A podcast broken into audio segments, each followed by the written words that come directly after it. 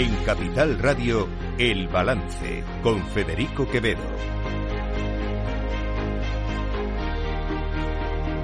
Señoras y señores, buenas noches. Bienvenidos este miércoles 8 de noviembre de 2023. Son las 8.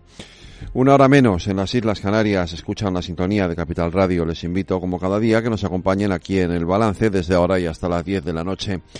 Verán, eh, este era el sonido que podía escucharse ayer y que imagino que se escuchará hoy también en la calle Ferraz.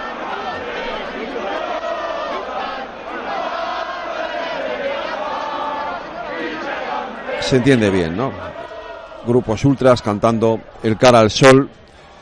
Eh, cada vez es más evidente que lo que está ocurriendo estos días, lo que, lo que en un principio nació como un intento de pacífico de protestar a las puertas de la sede del Partido Socialista por la negociación de Pedro Sánchez eh, con los independentistas para la ley de amnistía, pues se ha ido convirtiendo eh, o se ha ido eh, adoctrinando por la extrema derecha para acabar colapsando esas manifestaciones con situaciones de violencia como las que se vivieron ayer en las que más de 30 policías resultaron heridos en esos enfrentamientos con los grupos ultras. Eh, gente que ha estado en esas manifestaciones eh, reconoce que ayer había muchos, muchos eh, personas a las que se podía identificar perfectamente con grupos neonazis o fascistas y que desde luego poco o nada tenían que ver con el sentido o con, el con la intención original de esas concentraciones, de esas manifestaciones. Evidentemente esto está sirviendo para que el Partido Socialista escurra el bulto, digamos, corra una túpida cortina sobre la realidad, sobre el hecho de la negociación, sobre eh, la ley de amnistía y todo lo que están en estos momentos intentando llegar a un acuerdo en Bruselas entre el Partido Socialista y Junts per Catalunya.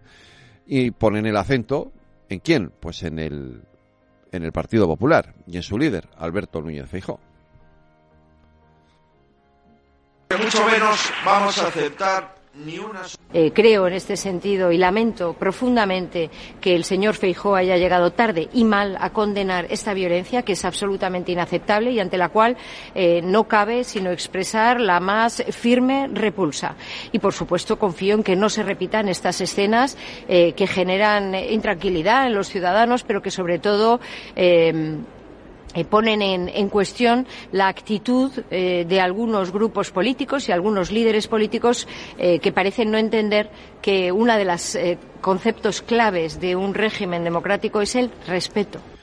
Sí, ojalá también el Partido Socialista lo aprendiera, porque en otras ocasiones no ha tenido ese mismo respeto que ahora exige al Partido Popular. Mire, yo no quiero defender aquí a nadie, no, lo, no es mi intención ni lo voy a hacer, pero desde el Partido Popular se ha condenado los, los, los actos que ocurrieron ayer y se ha condenado hoy por distintos varones eh, de, de ese partido. La primera de ellas, la propia presidenta de la Comunidad de Madrid, lo hacía esta mañana. Quisiera condenar los hechos ocurridos en la tarde de ayer en Madrid, donde unos grupos de ultras, un grupo de ultras, rompieron con una manifestación totalmente pacífica por las calles y por eso lo primero que quiero hacer es también mostrar mi respaldo a las fuerzas y cuerpos de seguridad, condenar estos actos vandálicos, espero de hecho que sean detenidos y juzgados cada uno de ellos, como también apoyar a quienes se manifiestan pacíficamente en defensa de su democracia. Es que hay algo fundamental en un sistema democrático, es el derecho a manifestarse, el derecho a la protesta. Pacífica, por supuesto. Porque si hay una cosa que todos tenemos claro, es que no queremos estar ni del lado de los fascistas que piden la amnistía, ni del lado de los fascistas que gritan en la calle Ferraz. Viva Franco y cantan el cara al sol. Ni del lado de unos fascistas, ni del lado de los otros fascistas. Hay una enorme, una enorme cada vez más grande porcentaje de la población que no estamos en eso. Que lo que estamos es en una España distinta, diferente, que no quiere saber nada de los extremos. Pero también el Partido Socialista debe hacer autocrítica y examen de conciencia. ¿Qué es lo que nos ha llevado hasta aquí? Porque eso no lo están haciendo.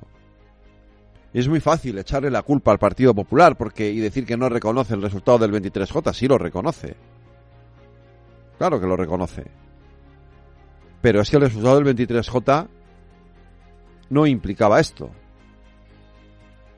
A mí me hubiera gustado saber cómo hubiese sido el resultado del 23J si hubiésemos sabido y si muchos de los ciudadanos que votaron ese 23J hubiesen sabido que Pedro Sánchez se iba a entregar con armas y bagajes a lo que le pidieran a lo que le pidiera el independentismo catalán, lo que le pidieran los fascistas de Junts per Cataluña y los de Esquerra Republicana.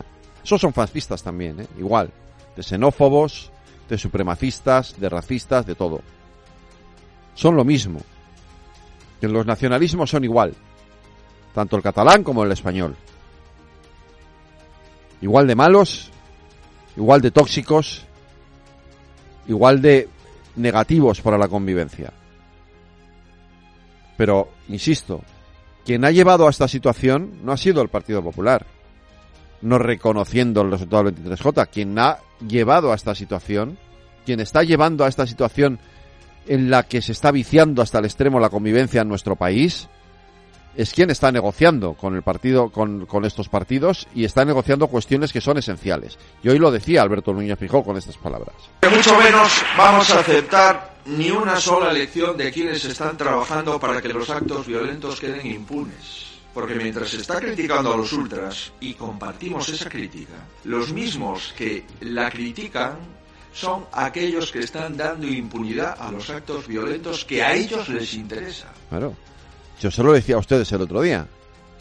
En esa ley de amnistía se quieren meter delitos de terrorismo cometidos por los CDR, por Tsunami Democratic, etcétera, etcétera.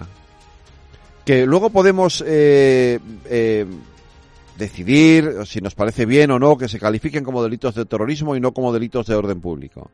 Ese es otro debate. Hoy por hoy son delitos de terrorismo. Son delitos de terrorismo. Están identificados como delitos de terrorismo.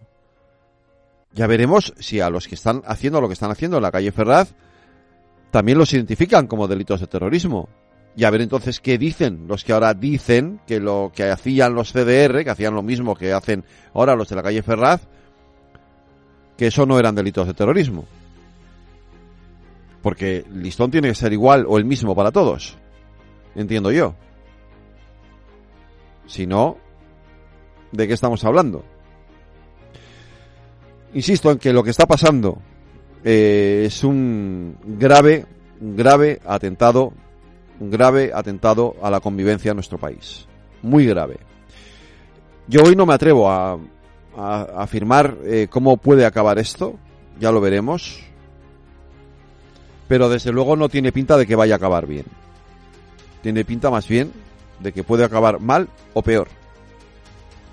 De que si no hay acuerdo iremos a unas elecciones en un clima de polarización tremendo.